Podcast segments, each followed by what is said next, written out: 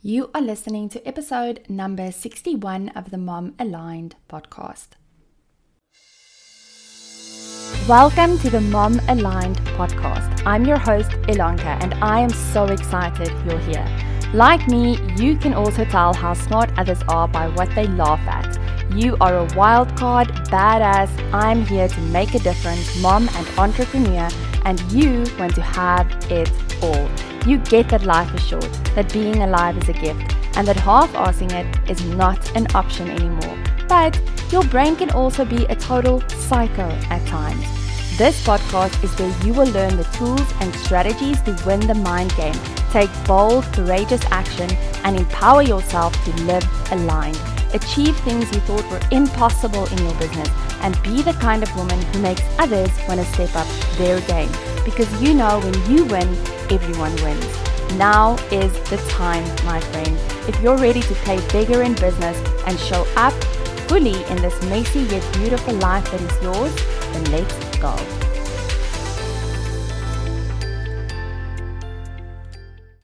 Hey, Mama, welcome to this week's episode. What do we do when we are good at everything? Now, I am a lifelong learner. I love learning new skills and I love the challenge of figuring things out. I can also help myself relatively well in every area of my business. I understand a lot about finance, about like things like accounting, keeping my books in order. I love marketing and creating my own funnels, running my own Facebook ads. I'm good at tech, so I can help myself without hurting myself. I can design my own lead magnets, my own social media posts.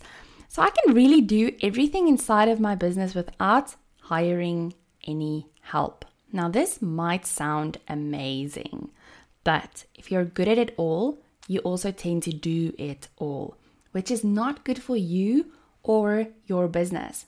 Why? Because you end up doing everything. Specifically, you end up doing the 50 bucks tasks the, the tasks that are like very cheap to outsource, where you should be focusing on the income generating tasks that actually drive your business forward.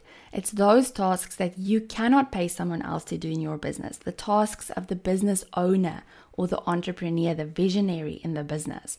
Now, there is also another component to this because it's not just doing the things in the business because we're good at doing them. It's also the opportunities that we notice because we're so good at things, right? The shiny objects that we see all around us.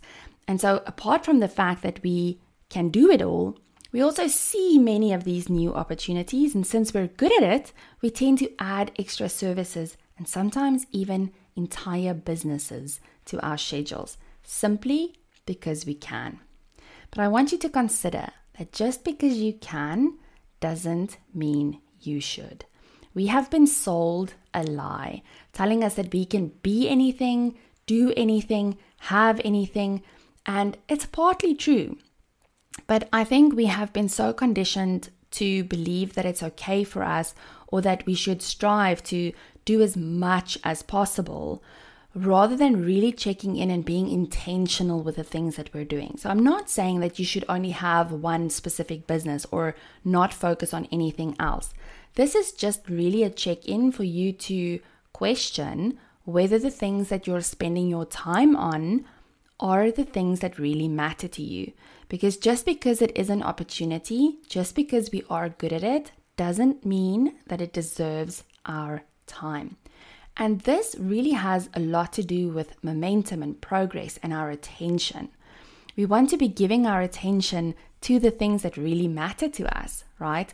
We want to gain momentum as entrepreneurs. We want to make progress. In fact, making progress and gaining momentum is one of the vital forces that keeps us alive as entrepreneurs.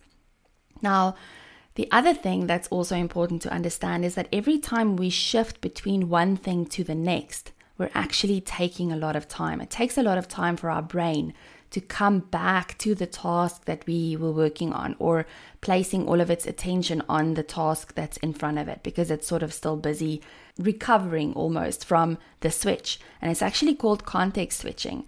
And they did a really interesting study in 2001 where they had office workers react to new emails within six seconds. And it actually took them 64 seconds to resume their work on their previous tasks. And the new emails that came in caused 96 interruptions, which built up to about one and a half hours a day of like not being productive. and this might not sound like a lot, right?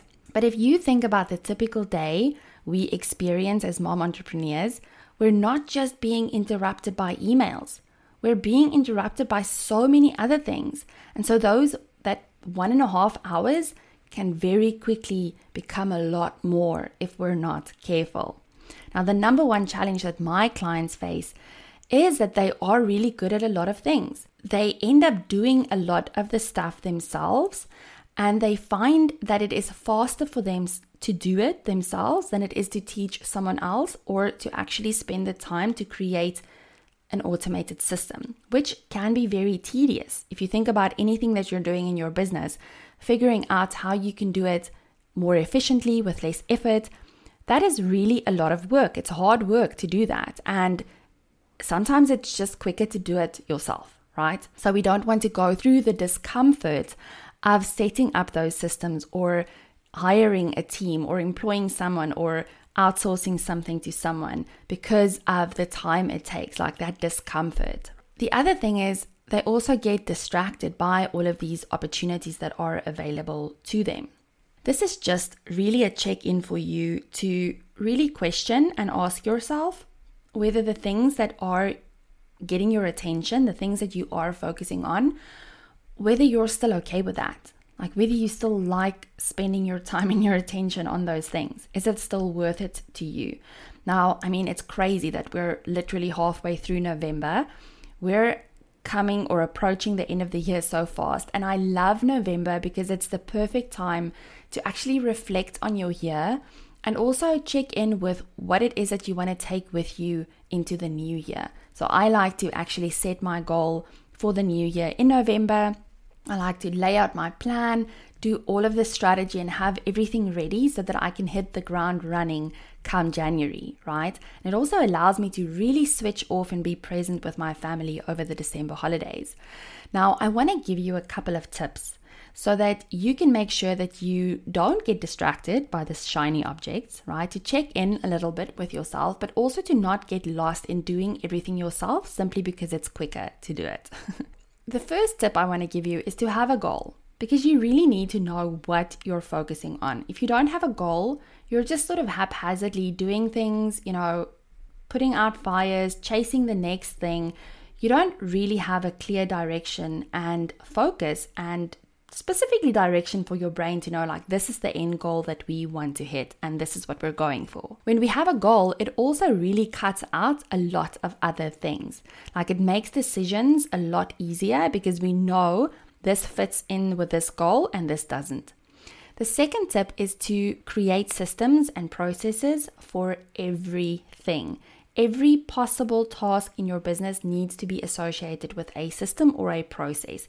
If you can automate it, amazing.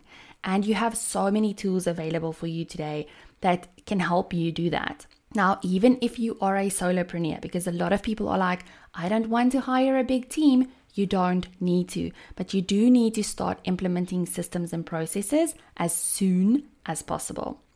The third tip is to get help sooner than you think. and I think that really much, very much ties in with the second tip, right? So I'll leave it at that.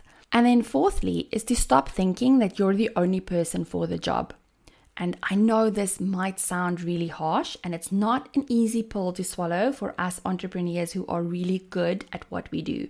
Like, we love business, but we're also really good at the technical side of it. So, doing the actual work, we actually love that. If you think that you're the only person who can do it properly, if you think that it's not possible to teach someone else to do it, you're going to get yourself into a pickle because eventually you are creating a job for yourself.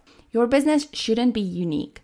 The things that you do in your business, although the way you do it might be unique, it might be a proprietary system, how you do these things, but the business in itself shouldn't be that unique that you cannot teach it to someone else. Like you're the only person on this planet who can do this thing. You want to create a business that can actually run efficiently without you. Even if you don't decide to step away from it, you want to at least give yourself the opportunity to do that if you wanted to do that in the future. Number five is to know what the needle moving activities are in your business. Now, I actually recorded a really cool episode, episode number 56, where I talk about the four tasks that you must calendar to move your business forward. But I also want to invite you to really question what are the things that are currently working in my business? What is bringing in the money? What is moving my business forward? And focus on those tasks. Do more of the tasks that work and less of the tasks. Actually, cut out the tasks that don't, right? And in order to know this, you might need to track some of the tasks that you've been doing. Maybe you haven't been doing that. And so, really just check in with what is actually moving my business forward so that you can focus on doing more of that.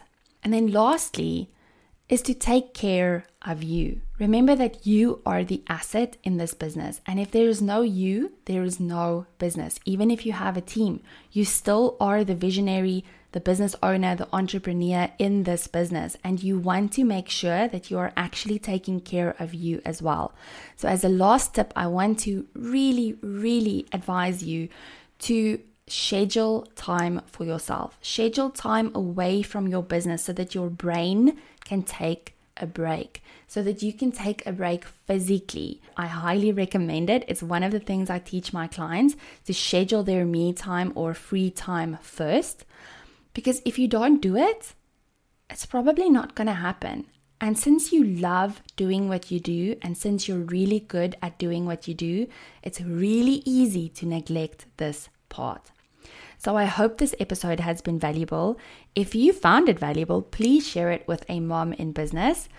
And I look forward to chatting with you again next week.